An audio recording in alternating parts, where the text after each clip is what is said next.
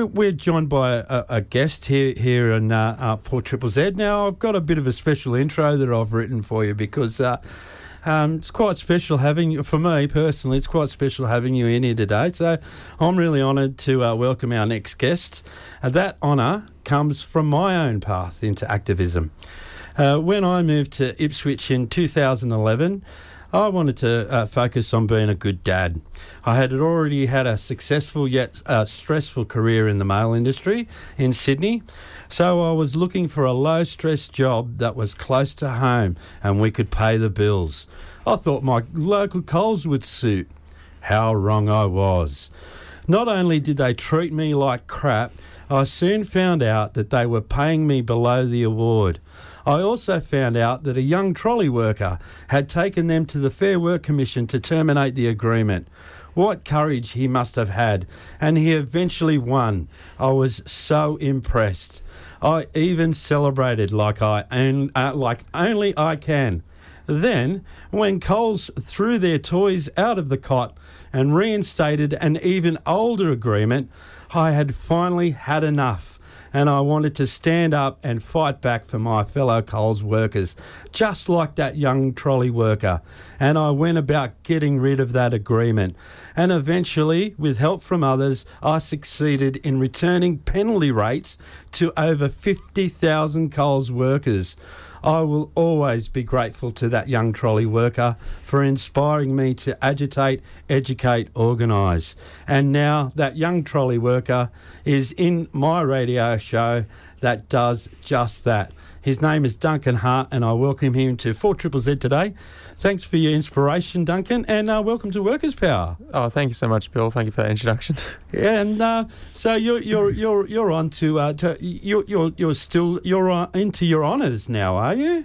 So I've just finished up my um, honours in history at UQ, and I'm actually just started my PhD. All right. Yes. Very exciting. And and so you, one of your your your honours paper. Um, uh, uh, you you've uh, looked at the role of the leftist newspaper, The Proletarian, Mm-hmm. as a vehicle for communist theory in Australia in the early twenties. So what what do you discover? Well, yeah. So this newspaper, The Proletarian, it was the first newspaper in Australia. It was like like a, a journal, like a like by the standards of the time, sixteen page journal. Most newspapers were like four pages, and it was um, it was a monthly, and it was the first journal to put forward the try to put forward the views of like the Communists International. So this was like 1920, basically June 1920 was when it first started. So it actually predates the formation of the Communist Party of Australia. So I guess my research was looking at what did the ideas, what were the ideas of this journal, and like how did it contribute to um, setting up the Communist Party. And uh, like so, it was before the community Communist Party. Who was involved with putting putting it together? And yeah, Yeah, so it was it was um, set up by two pretty like um, they should be legendary radicals. They're pretty awesome people. I think a lot. I think a lot of people aren't really familiar with a lot of Australian Australian sort of um, socialists. Uh, but there was two people. So it was Guido Baracchi uh, and um, Percy Laidler. So Guido Baracchi, he has actually had both of them have had books written about them. Um, one by uh, Guido Baracchi has a biography by Jeff Sparrow. Um, and yeah, Guido was a university graduate at the University of Melbourne. He was one of the two university graduates who were actually in the Communist Party when it was first set up.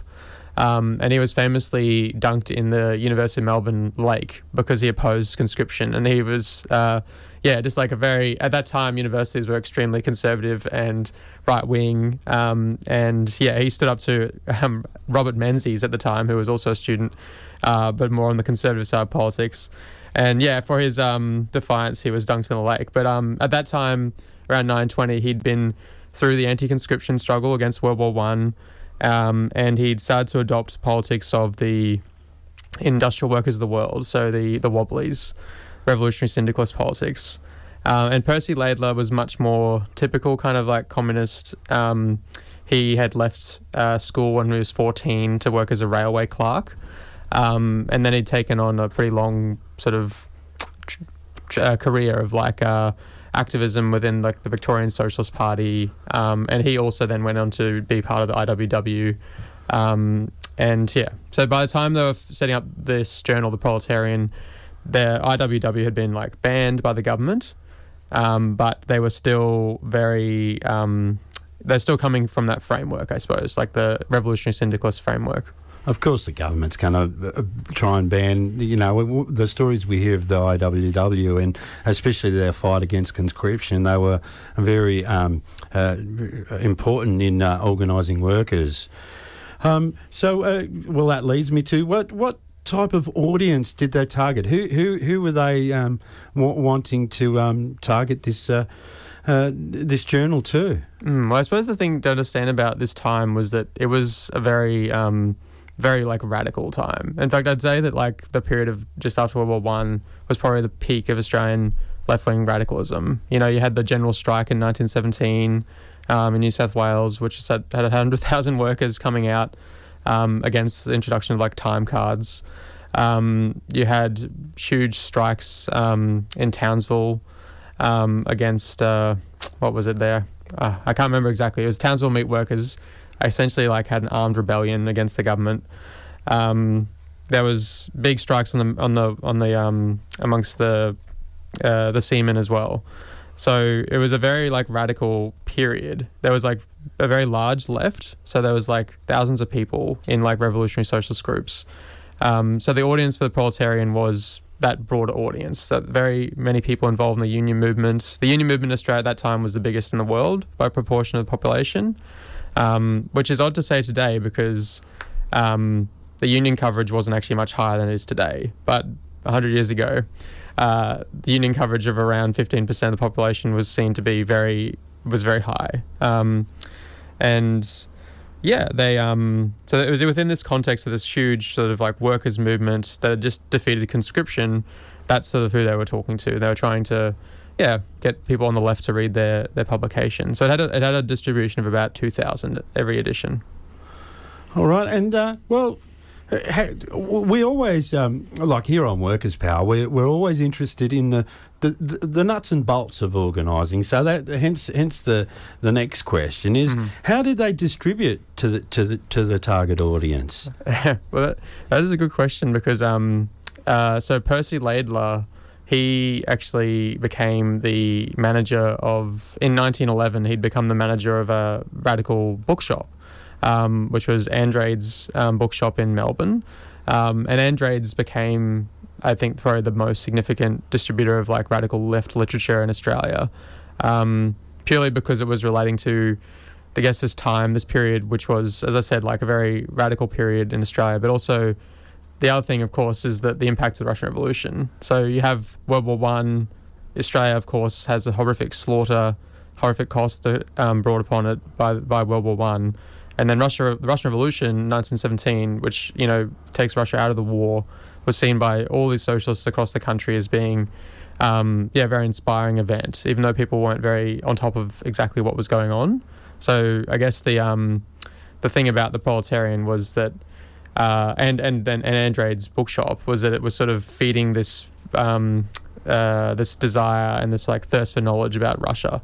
So that's where they got the, a lot of their um, I guess, popularity and all the profits from probably as well. Um, Percy Laidler was just the, the manager of the bookshop, but yeah, the um, they sold yeah just like thousands and thousands of books about Russia, um, mostly from printed from the American socialist movement. Right on, and uh, so um, getting into into it, what uh, have you? You've obviously found a, a couple of copies and things like that what sort of messages were in the paper? Mm. You've touched on the you know the Russian Revolution and that. Mm. Uh, um, yeah, could you expand on that and what other messages were in there? So well, that's that's that was the most interesting thing about I guess doing the research was trying to talk look at what they were actually saying and then how that compares to a lot of the usual um, historical perspectives around the Communist Party. So one of the things that I think is most um, typically said to be the politics of the Communist Party and its significance in the early stages is this idea of like a Leninist party um, that was like really, you know, disciplined and based on some sort of mythological democratic centralism. Um, basically, it's this idea of the authoritarian party. But the thing that that was not part of the um, the politics that was in the proletarian. There was no real discussion about democratic centralism at all. Um, and even though they definitely talked about the need to build a revolutionary party, that's hardly anything new uh, in Australia uh, or the left generally. Um, so the things that they focused on were, I, I summarise them as being like, like three points. So, firstly, the idea that they were for um, smashing the state, super radical. They're for Sounds smashing good. the state and therefore instituting this thing called the dictatorship of the proletariat, which they uh, assess to be based on Soviets, um, which is, yeah, this is all stuff that might be going over people's heads. Essentially, they were for like a radical, democratic, um, workers' control of society uh, through these institutions that they, they saw in Russia and which were being described by a lot of the um, early communist international literature called Soviets, which meant workers' councils. Um, so that was the first thing. I don't know if we want to discuss it more because I, if I can keep going, it's going to be, but it's like quite a lot in there. Obviously, they would Yeah. be met with a lot of resistance for uh, trying to bring out those kind of values of Mm. a, like a stateless democratic structure. And we, we already know someone was thrown in the lake. What other kinds of resistance were they met with when they published this? Well, the um, the the Communist Party itself, um, I suppose the thing is that it was emerging out of a time when there was this huge like polarization in society and a sense of crisis in Australian capitalism, where they'd actually the Australian government implemented this almost like a police dictatorship during World War One, which is something that you don't hear about at all because I guess it sort of doesn't fit the narrative, right? You know that we had a war for democracy, and that that that those powers, which we call the War, Wartime War Precautions Act, they were actually maintained up until mid 1919. So even though that was quite a long time afterwards, the Communist Party was formed as this sort of like um, political politicization was ebbing.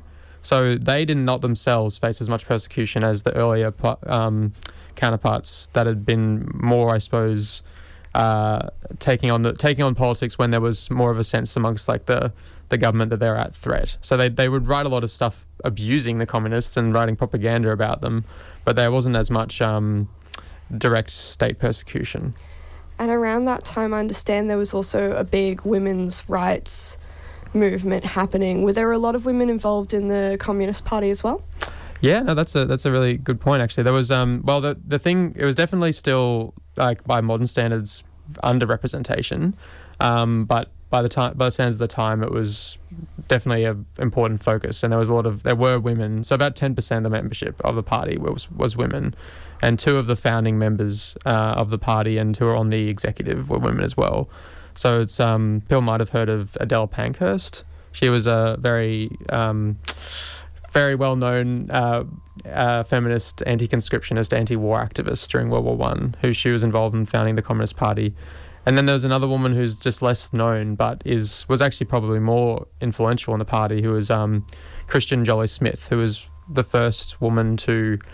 I mean, I might be getting it wrong, but I think she was one of the first women to have a um, uh, to be a barrister. That's Yeah. awesome. Yeah, so she was uh, also on the leadership of the party. Right, uh, we, we might take a quick break, give you a little bit of a break, and Sure. we'll play a track and then come back. And we, we, we, we um, here on Workers' Power, we like to learn from history. So we'll talk a little bit about that and what what, what we can learn from from from your your uh, um, your uh, research. Uh, so we'll go to a track here and uh, um, here on Workers' Power on Four Triple Z. And welcome back to a Workers' Power here on 4 Triple Z, where we played, we just played a cable ties and uh, tell them where to go. Now we're we're uh, joined uh, here here in the studio by Duncan Hart, who's done uh, research into the proletarian. Now you, you mentioned the there the, there was um, three main um, uh, areas that that they. That they talked about in the messages. Um, the first one was you know, i- i- in around, uh, you know, worker worker led um, uh, democracies, and uh, and uh, but there was two others. What were they?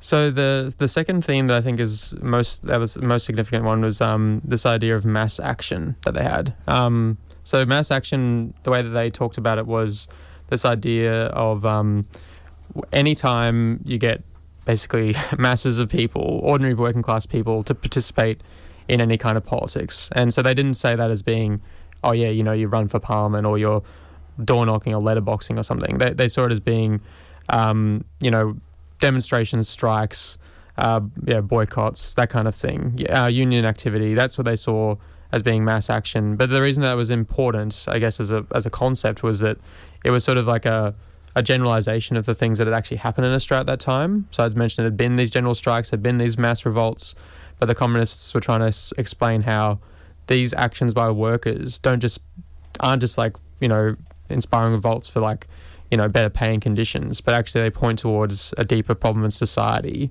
which was that you know um, society was run for the rich, was run by the capitalists, and you actually needed a revolution. So they thought the, the mass action argument was more about how um, communists could try to like take those struggles and then make them a point to show that they actually lent towards the struggle for a socialist society. Yeah, that's how you get things done. You know, we, that's that's what what we want to hear. You, you, you know, and uh, uh, that it, it's uh, just as apt nearly hundred years later. And what what was the, the, the third major message that they they, they put forward? Um, so the third one was, um, I mean, it's hard to. I sort of characterize it as being like this idea of um, being working within structures that are pre-existing structures um, to still argue for revolutionary politics. So the two the two things that they were arguing around and uh, were about involvement in the existing unions, and the second one was about um, running or potentially being open to the idea of running in parliament. Um, and the reason that they took those arguments up, and I've sort of said that that was the third significant point, was that these were arguments particularly relevant um, because of where like Guido Baracchi and Percy Laidler were coming from, and like where the politics of a lot of the Australian left was, which was the the ideas of the IWW, who basically totally rejected the idea of um, any kind of participation in like parliament, and also argued that they should form workers should form separate unions from the um, the existing unions. So so the communists were uh, well. So the proletarian was trying to argue that actually, yes, there's a there's a risk within working within these institutions, but um, we should still use them to try to like propagate the revolutionary message. Oh, um, yeah. So, what led you to start your research into the proletarian? What caught your interest in, yeah? Well, the first thing funny is really just that it's actually entirely digitized on this website called Reason and Revolt. Um, Wow. So I found that it was entirely digitized on this website, which is a great resource. Uh, so plug for Reason and Revolt. I think it's less. Um, I'm not, I'm not going to remember the exact URL, but if you just Google it, it'll come up, and it's a great um, resource for um, basically like archival like scans basically of like old publications of the Australian left from mostly like 100 years ago up to it's like 100 up to like the 80s um, and yeah I found I just saw oh this whole thing's on scanned on the on this website and no one's written anything about it. And it was actually as I said like a journal that um, predates the the Communist Party's formation edited by um, Guido Baracchi who was a founder of the CPA and Percy Laidler who was like uh, well, he was a founding member of the CPA as well. Um, and I just thought, wow, this is something that no one's actually paid much attention to or done any detailed research into. It's uh, reasoninrevolt.net.au. That's the one. There's one. one for us to have a look at, comrade. Yeah. I think. It's good. All right, I'll go back to my my, my notes here, and uh, so what what what do you feel that we can? you- You've already touched on this a little bit, but what what can we learn about this type of pub publication and organising? Well, I think the um the the the publication itself, I suppose, it's a bit can be seem a bit difficult or different from today because you know we don't have so much reliance on print media. This was before television, before radio, um, even I think in Australia in a widespread sense anyway. Everyone basically read stuff, and there was this thirst for reading things. But I still think that the um, the, the arguments that they were making back then, I still think are very relevant because we are talking about what was a peak of um, of uh, revolutionary politics in Australia. Um, so the idea, first of all, firstly, I, I I totally agree with the goal of the um, uh, of the proletarian of being for um, the dictatorship of the proletariat, smashing the state, workers take power. Uh, but I guess the other point is that this more strategic argument about well, how do we actually get to socialism? How do you actually get rid of capitalism? And the argument around mass action, I think, is still the only way for the working class to overthrow capitalism today. Yeah, that, it's- not it's not through charm, wit, and intelligence. it, that we're going to get it. It's through uh, workers taking through the streets. Yes. Okay. Well, um, how, how can uh, uh, is there any other uh, points that you that we haven't asked that you'd you'd like to include?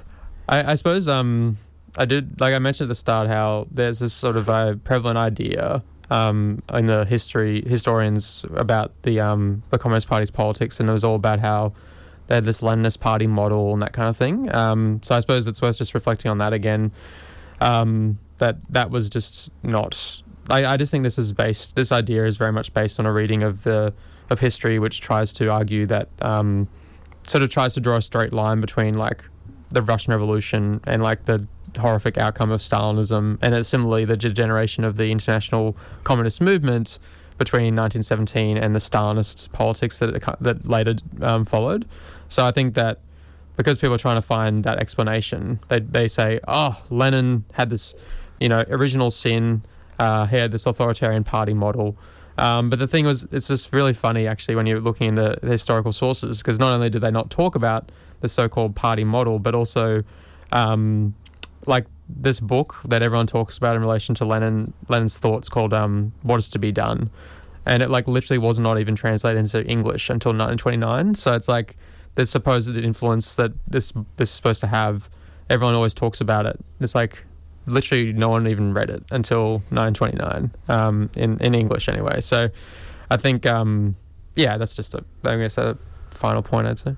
All right, and uh, will it be released to the public, or how can he, how can uh, comrades find out more about your research? That's a good point. Yeah, so unfortunately, at the moment, it hasn't been uh, publicly publicly released. But I am working on a, or yeah, working on a um, article um, that will go into the um, uh, Australian Labour History Journal.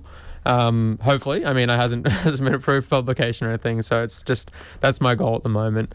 Um, yeah, unfortunately, honors um, honors theses don't use aren't usually published or anything like that. But I do think it's a useful thing to look at, and um, I'd like to get it published. Some some some version of that research to get published somewhere. So yeah, at the moment I'm looking at Labour History Journal.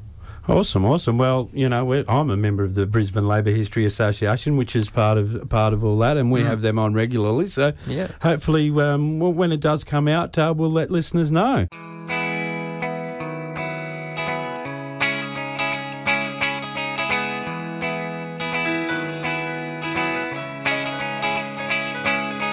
It may have been Camelot for Jack and Jacqueline, but on the Che Guevara highway, filling up with gasoline.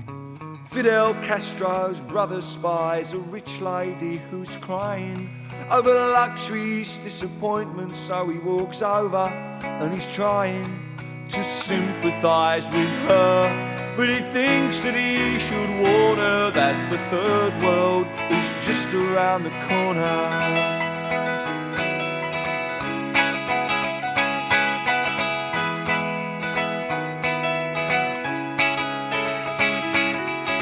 The Soviet Union, a scientist is blinded by the resumption of nuclear testing, and he is reminded that Dr. Robert Oppenheimer's optimism fell at the first hurdle.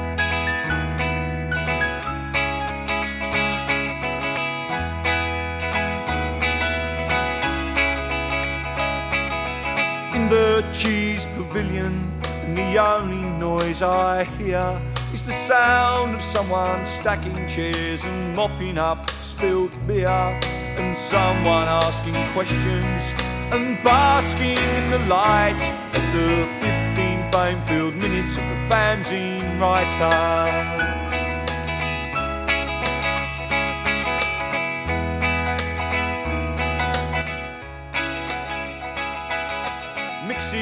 Pop and politics.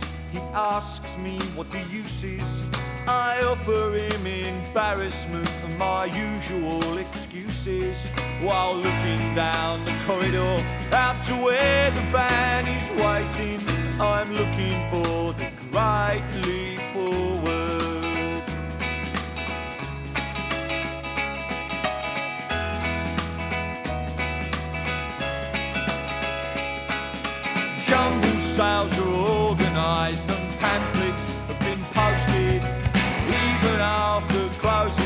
There's still parties to be hosted. You can be active with the activists or sleeping with the sleepers while you're waiting for the great leap forwards.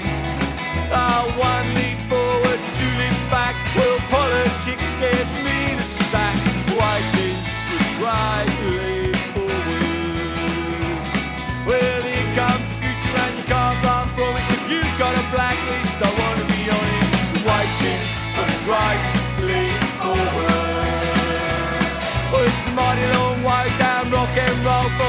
of the pops to draw throwing a down. You're for the right leap forwards. If no one out there understands, just start your own revolution and cut out the middleman. For the great leap forward. In a perfect world, we'd all sing in tune, but this is reality, so give love. For the great leap forward. Make the revolution is just a t-shirt.